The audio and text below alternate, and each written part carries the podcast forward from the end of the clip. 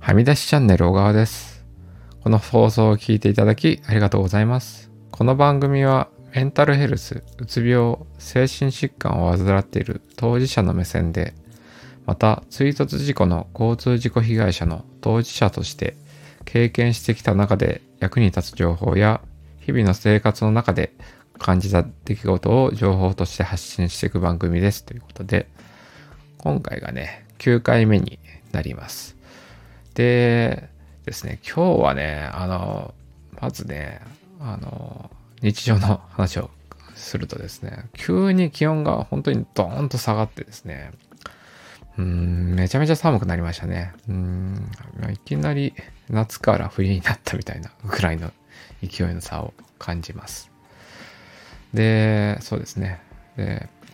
今日はですね、あの、このさ、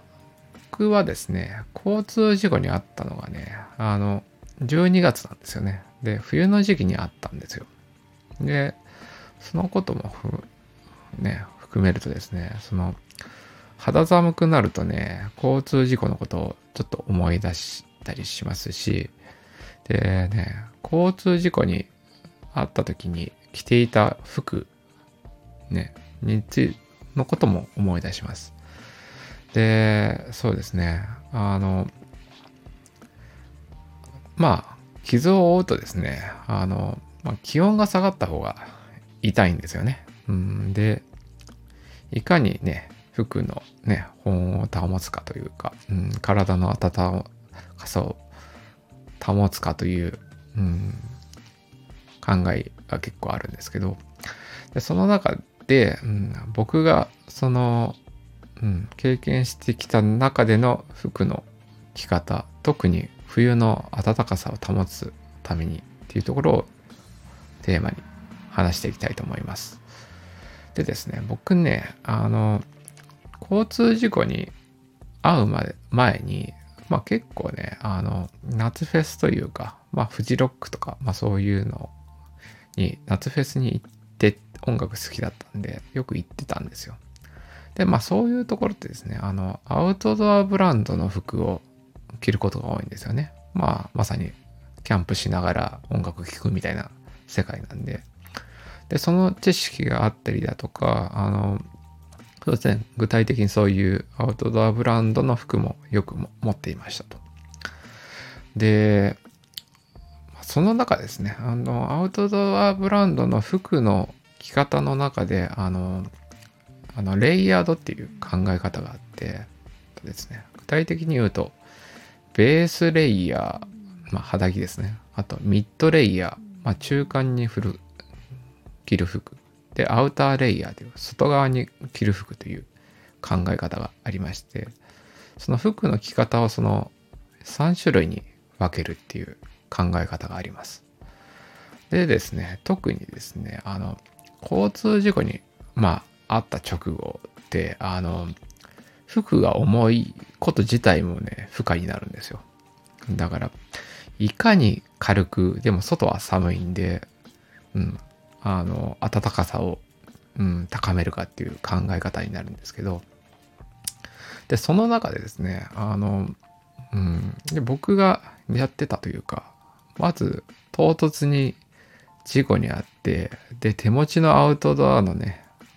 服を使ってできるだけ暖かく保つっていうのを考えまして。でそうですね。まあ考え方があるんですけど。あのまずね、うん、その中でまあ分かりやすくっていうかやってたのがですねあのミッドレイヤーあの中間に振る着る服に服をダウンダウンにするというね。なおかつねあのあのダウンジャケットっていろいろあると思うんですけどあの外側にアウターを着ることを前提のダウンっていうのがあってそれがまあジャンルで言うとインナーダウンっていうものがあるんですけどあのダウンジャケットの中であの服としてですねあの要はふんだんにうんとダウンが使ってあってでそれ一着で外着になるっていう種類のダウンジャケットもあるし、さっき言ったようにね、あの、外に、あの、ね、アウターを着る前提でインナーとして着るダウンっていうのが、まあ、インナーダウンなんですけど、で、そのインナーダウンっていうのはね、あの、まあ、先ほど言った外に着るダウンよりも、あの、まあ、使う羽毛の量が少ないんで、まあ、その分リーズナブルだし、薄くてあの軽いっていうのが実現できます。で、そのインナーダウンの外、ミッドレイヤーですね、中間でインナーダウンで空気層を作って、外側にあのですね、レインジャケットとかね、ウィンドブレーカーっていうあのアウターレイヤーですね、うん、と風を通さないだとか、まあ、うん、雨を弾くとかね、うん、そういうのがあって、まあ僕の場合はですね、その時は、あの、まあ、インナーダウンというジャンルの、それを持っていて、外側にですね、あの、ゴアテックスのカッパですね、レインウェアですね。うん。それをもともとその夏フェスとかで、あの、カッパ用に持ってたんで、あの、本当に交通事故直後で、ね、あの、手持ちの中で一番、あの、軽くてあったかい組み合わせっていうのを考えると、インナーダウンを着て外側にゴアテックスのカッパを着るっていうのがね、一番軽かったんで、本当に、うん、あの、それはね、見た目がどうこうはね、やっぱね、うん、かっこいいゴアテックスのジャケットとかもあるんですけど、まあ、その事故った当初は、その病院に行くまでの間ですね、そのカッパを着て、うん、そのね、外、ね、見た目とかあんまり気にせず、もう痛いとですね、まあそのファッション気にしてる場合じゃねえよっていう あの思考になって、うん、いかに軽くあったかくするかっていうのを、うん、考えてましたね。うん、で、特にね、その時のね、着てたね、うん、そのインナーダウンっていうジャンルのね、まあアウトドアブランドのやつを着てたんですけど、まあそれよく着てね、うん、結構そのあの、ダウン部分はいいんですけどね、ちょっと服のほつれとかもあって、今だと着にくいんですけど、そのダウンジャケットを見るとね、ああ、この、こいつに、うん、交通事故の時助けられたなというように 思い出しますね。うん。それぐらい、うん、まあ、ざっくり7年前かな。7年前なんでね、うん、結構時間は経ってるんですけどね。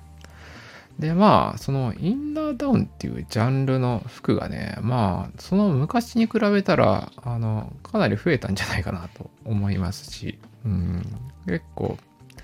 手に入るというかね、あの、選択肢もね、その昔に比べたら、うん、アウトドアも流行ってるし、いろんなメーカーがその手のね、種類の服作ってるなと思って、うん、そこはね、うん、いいかなと思うんですけど、でですね、その中で、その3種類の中で、あの、どこを、どこを、なんですかね、あの、うん、金銭的にかけると効果があるかっていうのが自分なりにも分かってまして、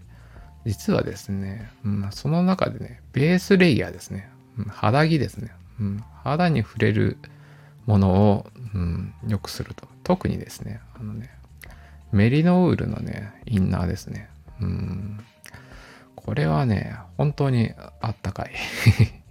です。うん。で僕もね、具体的にアウトドアメーカーの、うん、そのメリノウールの肌着を使ってまして、うん、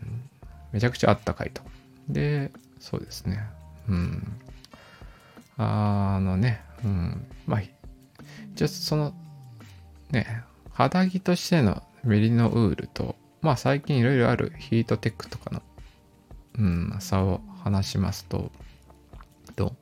メリノウールってやっぱ天然素材なんですよね。で、あの、汗をかくじゃないですか。うんと。で、まあ、冬山登山する場合に、まあ、メリノールのインナーを着ていくのが、まあ、定番なんですけど、そこでね、ヒートテックを着て登山すると本当に死にますよっていう 話もありまして、あの、どうしてかっていうとですね、まあ、ヒートテックとかそっちの河川系のやつだとね、あの、まあ、あったかいはあったかいんですよね。体内の水分を使って温めるんですけど、汗が出ますよと。で、汗が出た場合にね、放出する機能がないんですよね。だから、あの、冬山登山して自分の汗をかいて、その汗が、うん、まあ、逃げきれないんで、その水分によって体温を奪われるという現象が起きますと。で、それに対してね、メリノフールはまあ、あの、ちゃんと放出してくれて、なおかつあったかいと。うん、そうそう。で、もう一つね、まあいい点としてね、あの、匂いがね、あの、結構つきにくいというか、うん、まあ交通事故にあってね、うん、まあ直後とかね、まあ場合にもよると思うんですけど、お風呂に入れる入れないとかね、着替える着替えれないっていう、うん、人のね、状況にもあると思うんですけど、あの、着ていて、あのね、汗をかいても、まあすぐね、乾いてというか、放出して、うん、汗の匂いも残りにくいっていうね、うん、うん、そういう機能もあります。うん、で、まあ一つだけというかね、ものによるんですけど、あの、どちらかというとですね、あの、そのメリノウールのインナーって、まあ結構体にフィットするんですよね。うん、フィット感が強い。まあだからあったかいっていうのもあるんですけど、まあその人によってはその締め付け感が、うん、まあその怪我の状況によると良くない可能性もあるかなと思いますんで、そこはね、一回ね、まあちょっと試してみてほしいっていう、うん、着てみて合うか合わないかは、うん、判断してもらいたいんですけど、そうですね。で、まあ、僕の中で、その、うん、そのベースレイヤー、ミッドレイヤー、アウターレイヤーっていう、その3つの中の、うん、中でどこに一番投資すると、うん、ね、効率がいいかっていうところは、うん、そのベースレイヤーの肌着ですね。でね、値段で言うとね、あの、まあ1万弱ぐらいかな。うん、そうそうそう。これがね、高いと感じるか、安いと感じるかはね、まあ人によるんですけど、まあ肌着として考えると高いという感覚にもなるんですけどね。うん、まあ一回着るとね、あの、うん、そう、あの、うん、納得できます。で、逆にその、高いダウンジャケット、あの、1枚で、あの、ふんだんに使っ、ね、ダウンを使ってる服とか見ると、それこそ本当にもうブランドにもよるんですが、まあめちゃめちゃ高いですよね そういう服を着るんだったら、うん、間違いなく、そのね、そういう高いダウンジャケットを着るよりも、インナーに、うん、品質のいいメリノウールの肌着を着ましょうっていうのが、うん、僕のまずおすすめですね。で、まあ、ウィンドブレーク部分、アウターに関してはですね、あのまあ、結構安いやつでもね、その機能は達成できるんですよね。あの、風を通さないだけであれば。うん。で、それこそそのゴアテックスっていうのはね、そこの、そこに通気性を持たせるとか、そういう世界なんで、うん。まあ、ゴアテックスのね、うん、ものはね、まあ、おすすめなんですけどね。で、まあ、アウターなんでね、ファッション性の話もあるんじゃないですか。で、そうですね。まあ、アウトドアブランドに抵抗がない方なら、ね、別にあれですけど、まあ、ファッションはね、自分のね、好きなものを着たいっていう気持ちもあると思うんで、そういう方にもですね、まあ、インナーをアウトドアブランドの、うん、メリノウールのインナーを使うっていうのは、まあ、見えないところでね、うん、おすすめしますね。そんなファッションにあんまり関係ないっていう面でね。うんで、まあ、最近ですね、あうん、買った中でこれはというのをメリノウール製のインナーで発見したんで、それはね、またちょっと別の機会で、うん、そのメリノウールのおすすめというか、僕が最近いいなと思ったものについては、うん、別の機会で語ろうと思います。うんまあ、今日のメインテーマは以上ですということで、今日は雑談コーナーということで、今日はですね、うん、そうですね、まあ3連休の、あの、終わりということで、うん、そうそう、皆さん忙しいとは思うんですけど、で、たまたまですね、あの、僕が、あたまたまじゃないな、うん、交通事故被害者団体の会合に出ましたってね、仲間の会の、うん、会に出ましたっていう、第3回目のね、あの、収録があるんですけど、そこがですね、その、